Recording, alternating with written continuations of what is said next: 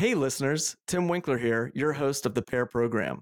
We've got exciting news introducing our latest partner series, Beyond the Program. In these special episodes, we're passing the mic to some of our savvy former guests who are returning as guest hosts. Get ready for unfiltered conversations, exclusive insights, and unexpected twists as our alumni pair up with their chosen guest. Each guest host is a trailblazing expert in a unique technical field. Think data, product management, and engineering, all with a keen focus on startups and career growth.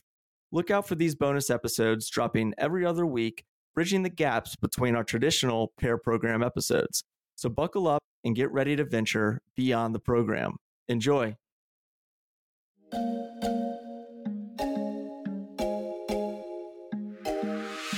Welcome to CTO Wisdom. My name is Eric Brooke.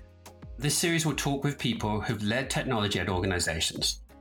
We'll seek to understand some of the journeys of a person, explore what was successful, a current problem they're discovering or digging into, and what are they seeing in the wider tech market. Finally, we'll talk about some recommendations where they collect intelligence for them and their organization.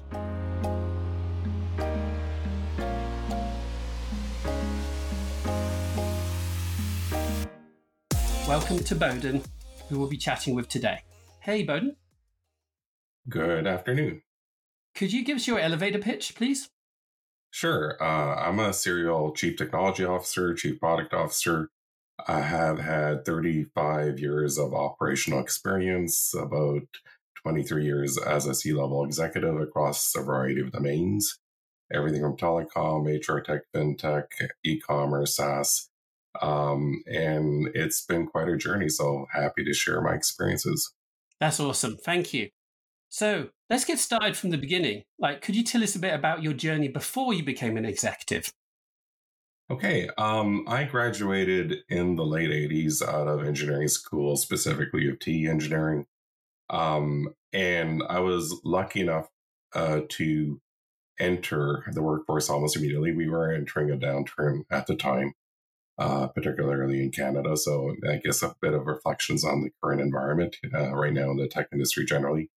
Uh, but I was lucky enough to have a great coach and mentor within the Bell Canada group of companies.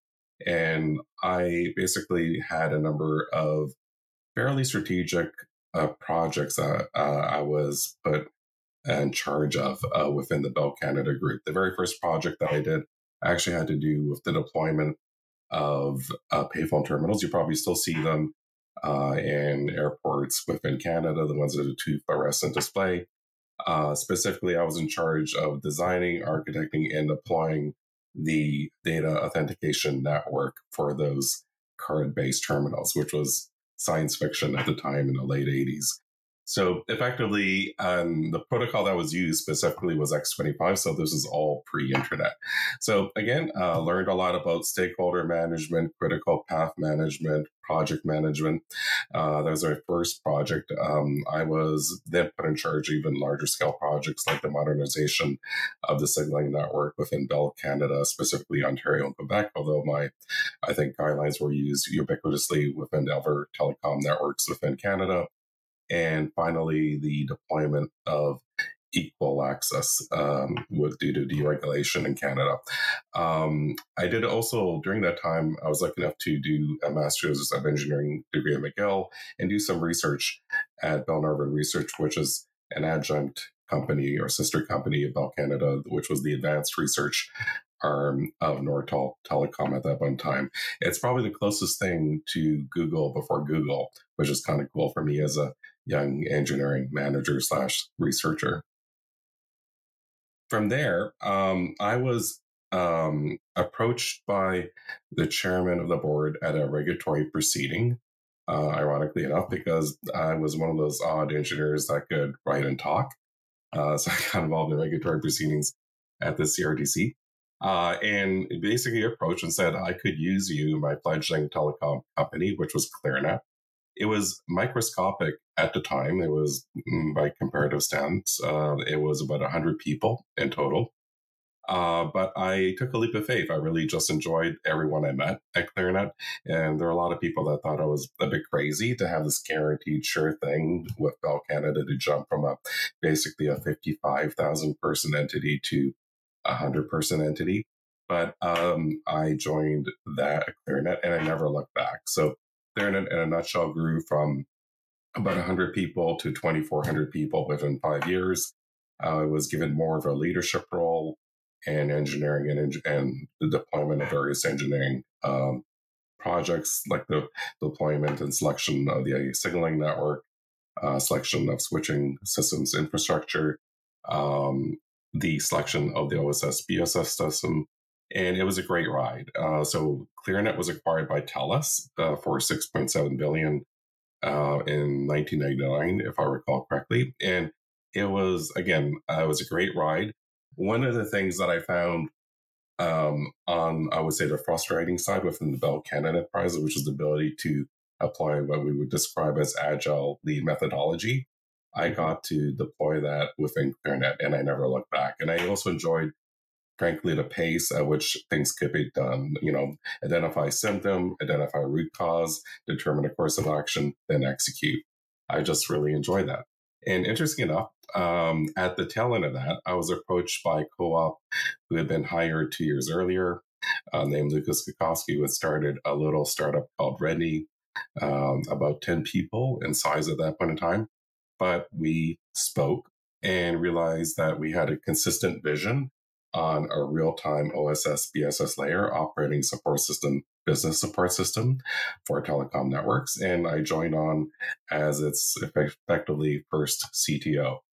Uh, again, people thought I was crazy going from a guaranteed career within TELUS um, uh, incumbent, but I, I wanted to take my shot at both telecom and this time um, being in charge of actually software delivery. And that was an exciting ride. That tenure lasted 10 years. Um, I think I inherited a team size of about five that grew to about 170 people uh, between Toronto and Pune, India. And again, I, I got to exercise additional muscles with regards to hiring, training, coaching, mentoring, organization. I was in charge of both technology and product. Um, and I guess one of the unique aspects about that tenure is we IPO'd in 2007. But one of the, I think, more uh, unknown aspects about Redknee was we basically did that without VC or private equity funding.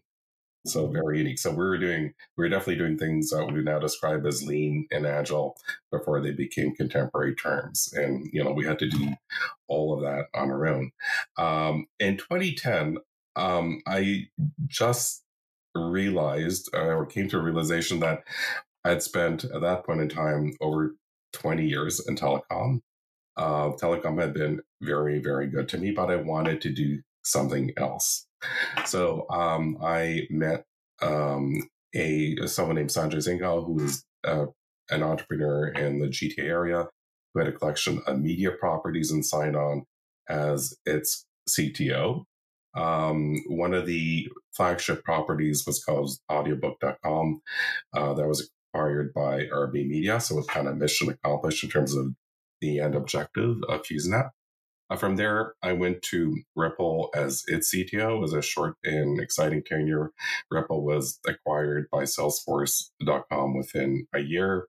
Uh, from there, I did a transformation into, or change into uh, Mercatus, which was um, eventually an e-commerce SaaS play. Um, although when I went there, they had a lot of IP um, focused around a hardware device which is bolted onto a grocery cart. So my mission was basically to transform that IP into an enterprise grade SaaS product, uh, which I did. That took five and a half years. Uh, at that point in time, uh, towards the end of that, I and my partner were dabbling with a thesis around organizational culture. So we basically left our day jobs because we had early stage success with an alpha based product around our company called Fortay. Um, that uh, with that we were accepted with into um, an accelerator called Creative Destruction Lab. Um, we basically graduated with um, with that with a child, which was an interesting adventure.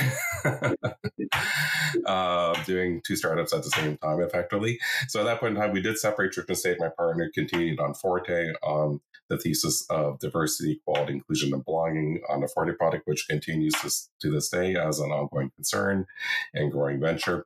And I continued having a day job, quite frankly. So I became a CTO at Quandl uh, which was a fintech play focusing on uh, obtaining, structuring, sanitizing, and delivering uh, both open source and proprietary data sets to large financial institutions, including hedge funds. Uh, that was acquired by uh, NASDAQ, so there's a bit of a thesis at this point in time. Uh, took some time off after my role was transferred to New York. Um, and was approached by Araldetics, which is a health tech concern based in Chicago, backed by European private equity. Uh, that was um, what I would characterize as a plate spinner. It was a great growth adventure. Uh, top line grew by approximately four to five times. The employee base that I was responsible for, responsible for grew by about three times. We acquired 10 companies, so had uh, both for inorganic and organic growth over that period. And again, uh, it allowed me to, I guess, demonstrate or leverage a lot of the skills I learned in the previous two decades in a very different environment, PE, uh, inorganic growth oriented company, which did have a significant organic growth component. Organic growth was in order north of 10%, depending on the feature and product base. And here we are. I left Araldetics when my role was transferred to Europe. And I've been just been honestly been catching up on topics that fascinate me. Awesome. Thank you for that. Um, could you tell me if you um, what do you remember about your time from like going from non-people management to actually having kind of like engineers under you? Were there any bits um, that you now remember that's now something that you teach your managers as they travel that journey?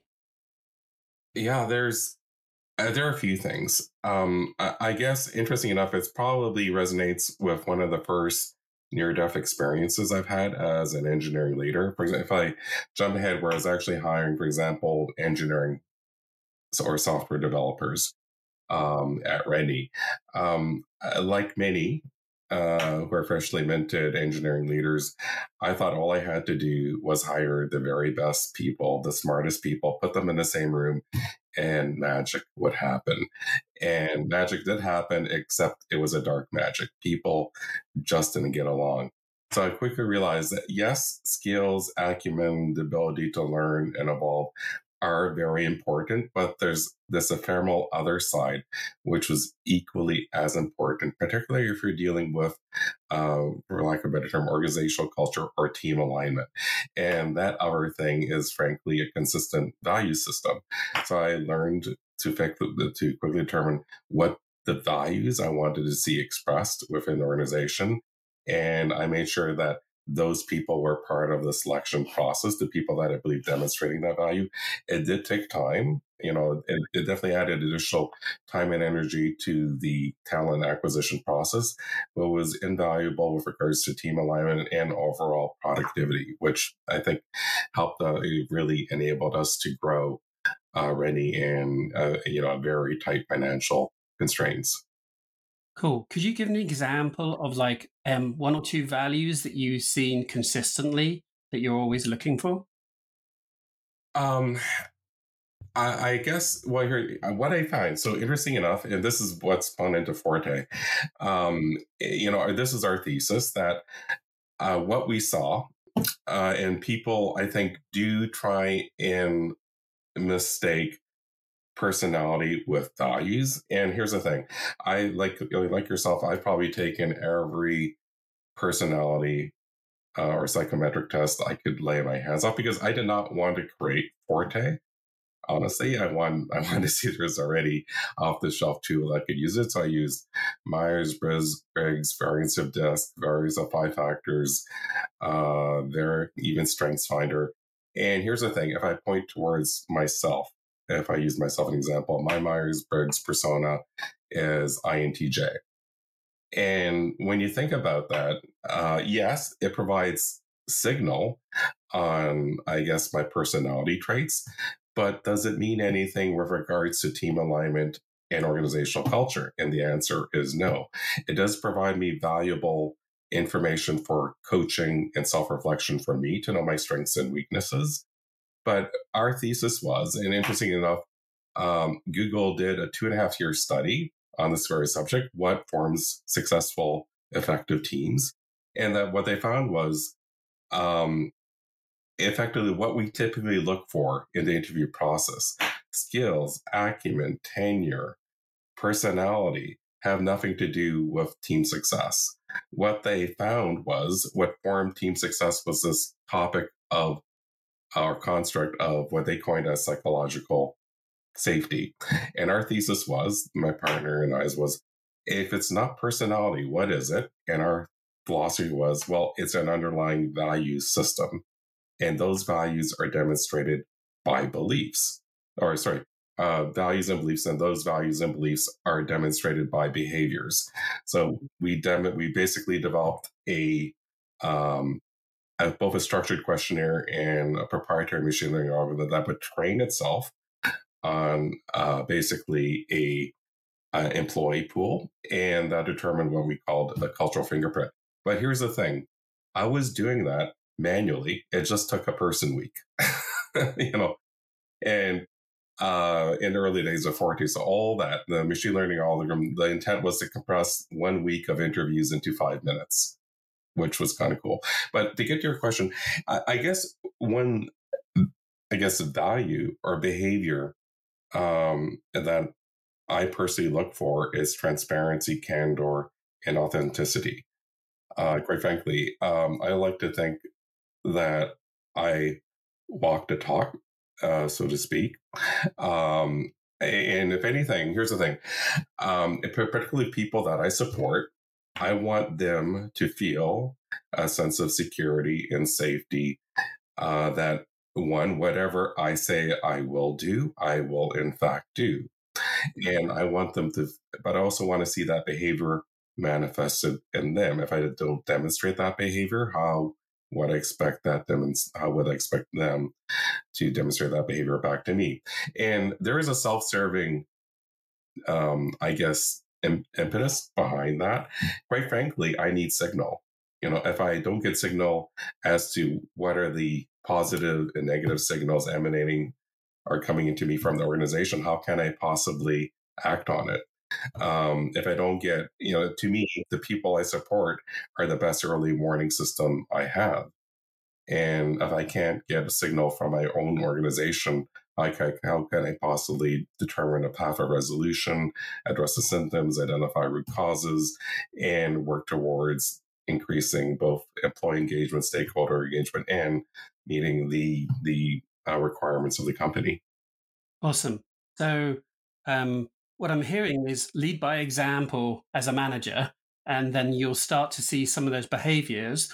But what you've also said is that the deeper research that you and your partner did helped you understand that actually a lot of this is about values rather than necessarily just personality. Right.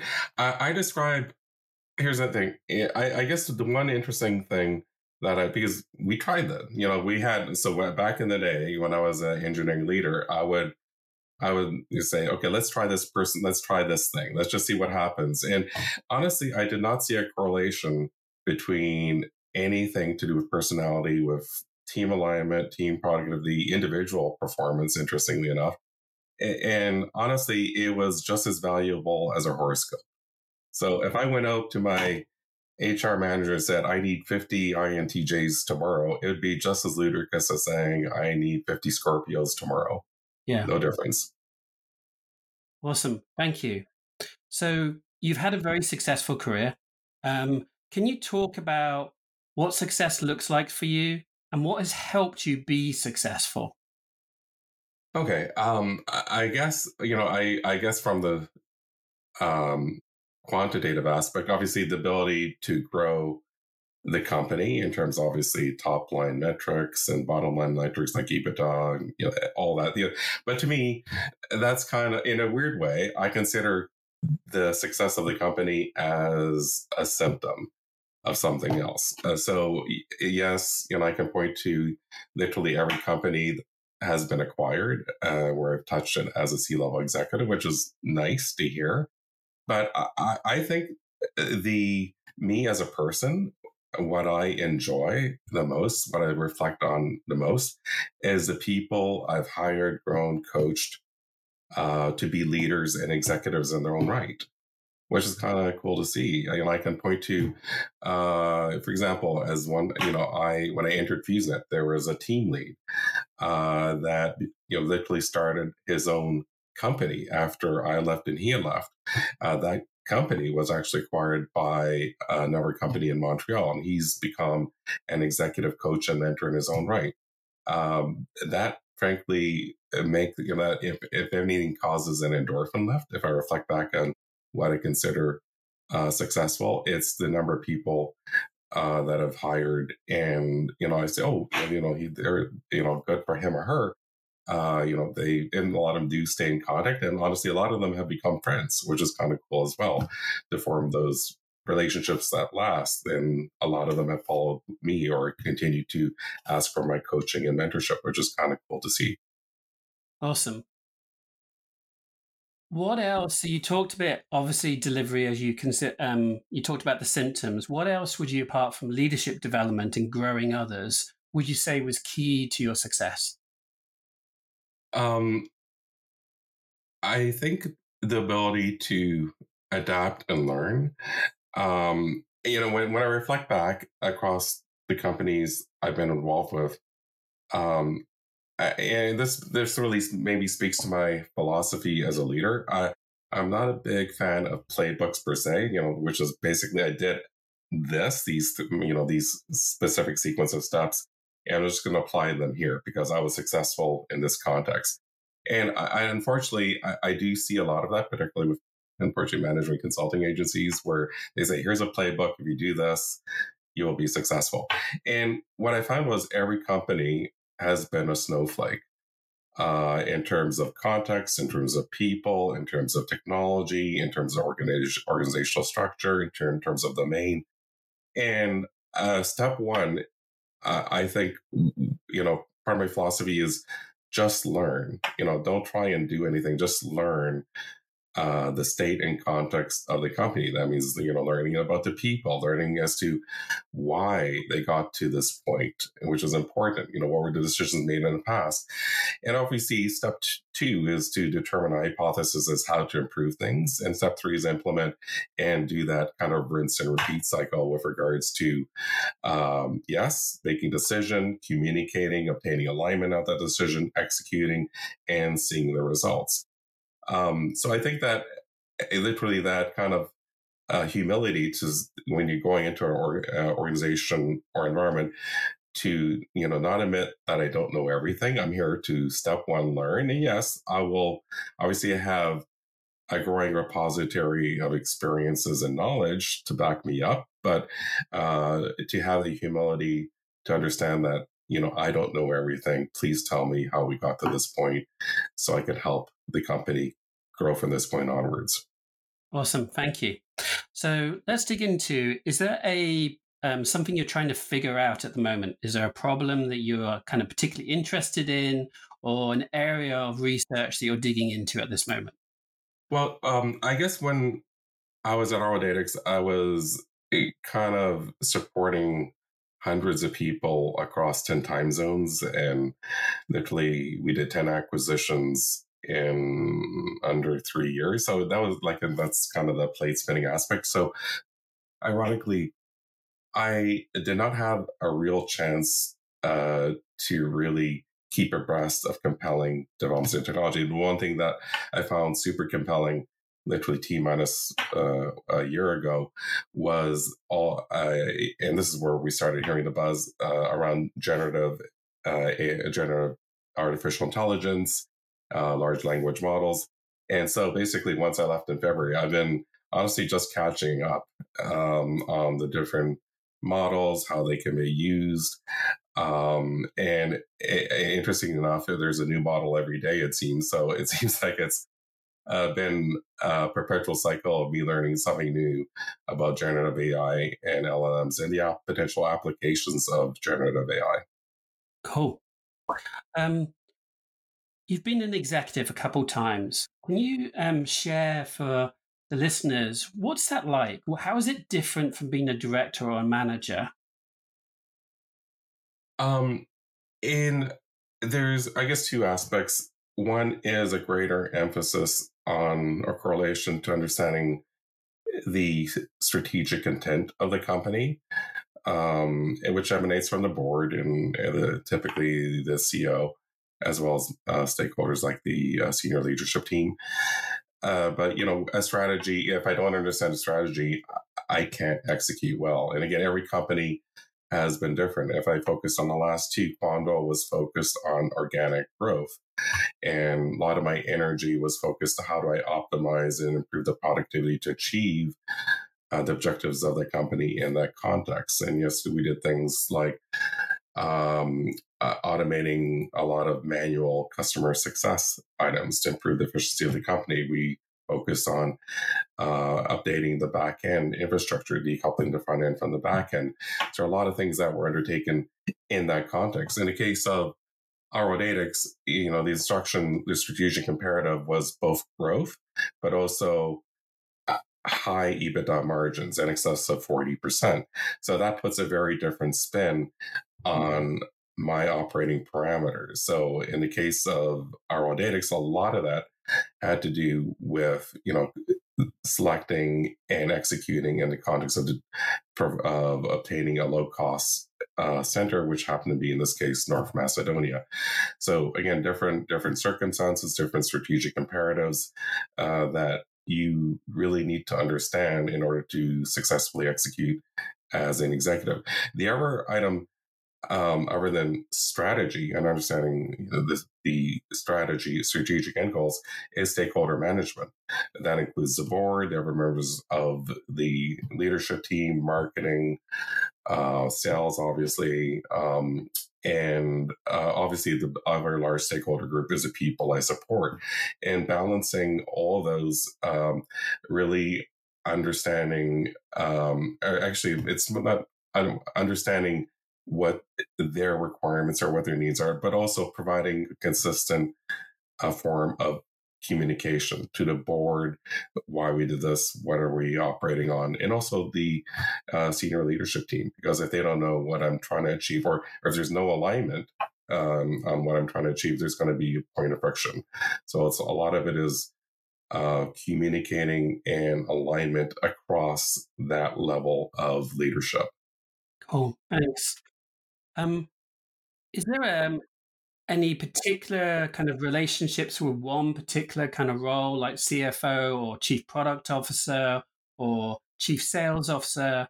Is there a particular role that you've had that took a little bit longer to figure out? Or are there things you can share with us that helped you set up a good relationship with them? Well, um, one uh, every company has been been unique. So in some cases i've actually been in charge of product. Uh, for example in the case of renting now optima so i had both hats. Um, i think that helped me understand the product role. Uh, for example in Aerodatix i was going into an entirely new domain in this case self-tech. So i at that point partnered with my cpo counterpart which I'm going to be based in the UK, to really understand what their requirements are, their objectives are. So I, I think part of that is a function of the operating context and company. Uh, but you know, in, in, a, in a in a way, the same philosophy that I apply to the people I support, I apply to stakeholders, which is transparency, candor, authenticity, because they need to trust me and I need to trust them. So I I'm, I'm very much on the page of if there's a point of friction, I prefer to identify and communicate what that is, so we can ideally come to some sort of resolution, compromise, what have you, to further achieve the goals of the, the organization. Cool. So, in the conversation you mentioned earlier about working with the board, what does that mean? What does it look like from your perspective as either chief product officer or chief technology officer? Um, yeah.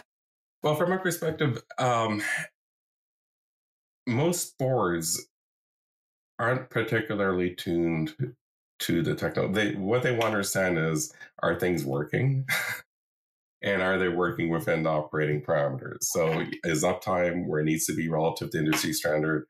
Are your operating efficiencies operating within what they understand uh, within their cohort group? For example, in the case of large private equity firms, they probably have access to tens or dozens or even a hundred uh, corporations within their portfolio. So they get to see snippets and they will say, Hey, my understanding is, you know, you're operating, you know, ah, you know, they'll probably say your dollar, for example, they may focus on, um, top line revenue versus engineer for whatever reason. And my job is to rationalize why it needs to be at this level, why I need more development resources. But they're very obviously strict, they're very strategic. They want high level operating metrics, and my job is to communicate why you know certain things need to happen and why.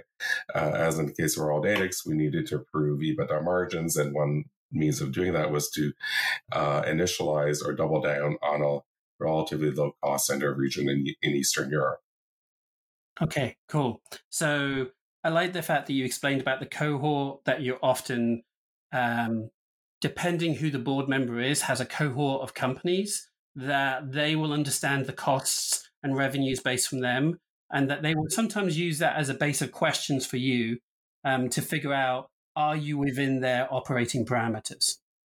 Correct. And again, every board has been somewhat unique because they've had different strategic objectives. In the case of uh, for example, Quandl, obviously, our EBITDA margins were probably closer to zero, as opposed to you know, private equity back that you know have you know very high expectations on profitable growth. Mm-hmm. Okay, thank you. Um, what are you seeing in the wider tech market today? Well, uh, the last year has been interesting with regards to um, retraction. Um, I, I guess you know having been an operating manager, leader, and executive across three and a half decades. The closest analogy uh, I've encountered to what we are now experiencing, uh, kind of it kind of reminds me of the dot com era from '99 to roughly 2001, where there was implosion in investment uh, in the dot com sector, or was characterized as a dot com center. Um, in an odd way, uh, I see some of the symptoms which preceded the current decline in tech, which was a focus on vanity metrics. Like I remember, literally the term eyeballs was used as a key, as a key investment metric, which obviously didn't make a lot of sense. And I, I saw hints of that again leading up to 2021, 2022, and now 2023. Um, I, I, think one thing which was unique eh, in uh, particularly the last half decade, was cheap cost of capital, which was effectively zero. So mm-hmm. I think people were making a lot of loose bets, um, and valuations were were not correlated with, uh, I guess, sound operational and financial metrics. And now we're kind of seeing that retraction an unfortunate outcome. But having said that, you know, all things come in cycles. I think, you know, I, I guess the, looking positive, positively, the increased cost of capital is focusing time, energy, and capital on organizations that have sound business models, sound strategic objectives, and finally, you know, sound uh, leadership in uh, organizations, quite frankly. Cool. Um, What's helped you grow and helped you scale because you've had a a quite a journey. So what has helped you in those moments kind of um, grow to your next level? Well, interesting enough, um, I, I guess one of the lessons learned a bit, frankly, late in my career um, was the realization that I did not need to be the smartest person in the room uh, and the power of networking, the power of community. And that has really started my, I guess, um, extracurricular activities, uh, starting with the Toronto CTO meetup, which began towards uh, my tenure at Redknee. Uh, so it really just began as a dinner group around you know roughly a rough cadence of roughly once every two months. That became a fairly regular recurring meetup, uh, which had a community membership of hundreds of people within the Greater Toronto area. Uh, obviously, um, over COVID, those activities were suspended, but uh, I reinstated the uh, meetup in a post-COVID environment. And that's meeting in a uh, roughly bi-monthly cadence. Last one being uh, roughly well two months ago, um, and I, I, I again I enjoy that aspect of it because I learn from it. And, you know, I when I enjoy uh, the prospect of seeing people network, seeing those networks form, because it's what those I think that networking aspect, the fact that I could bounce an idea off of someone, get a cogent response back, help me grow as a leader because uh, they've experienced things, they've had access to uh, items I've not seen or heard, and um, uh, so it's that power of community uh, that has, I think, helped me, and it's part partially what um, encourages encourages me to continue that. And about eight years ago, I started True North CTO, which is the Canadian pan Canadian analog. That's grown to over two thousand people across Canada. And the one thing uh, I think I enjoy. Uh, literally, seeing the most arcane question being posted in a virtual community and people hopping on within minutes and saying, well, this is what I've experienced. So it's a combination. Uh, what I locally call a combination of professional and chill, where people can leave their hubris at the door and just help each other in a collaborative and social manner. Awesome. So lastly but not leastly, what do you do for fun, Bohdan? Well, um, interesting enough, um, eh, the communities are my hobby. Like you know, like people say golf, race cars. I actually enjoy the power of community, and eh, you know, frankly, you know, uh, you know, I I do invest time and energy into both the Toronto CTO meetup and True North CTO. Um, I have deliberately and this is fairly unique. Both communities are unsponsored, volunteer led, um, and not for profit. And I did that deliberately because I experimented with a lot of things in early days.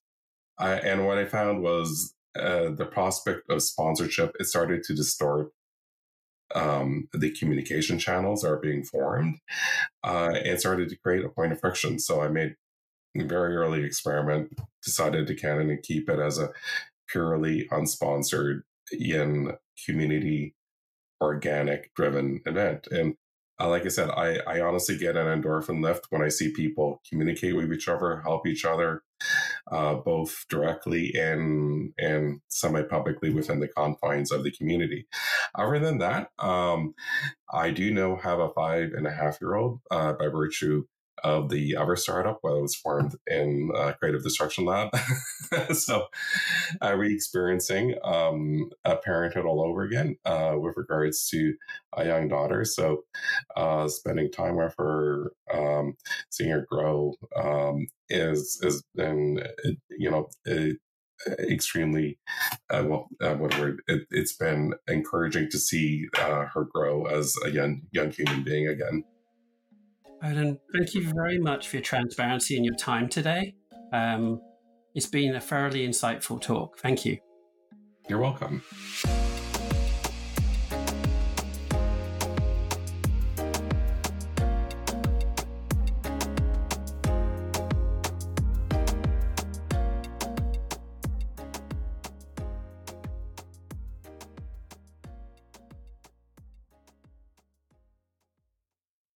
Calling all startup technologists. Have you ever dreamed of hosting your own podcast but don't know where to start? Well, here's your chance to shine.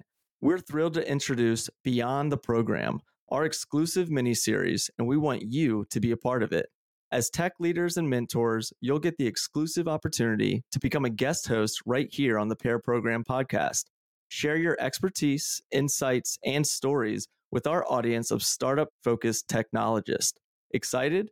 We knew you would be. To be considered, head over to myhatchpad.com backslash contribute, fill out a brief form, and submit it our way.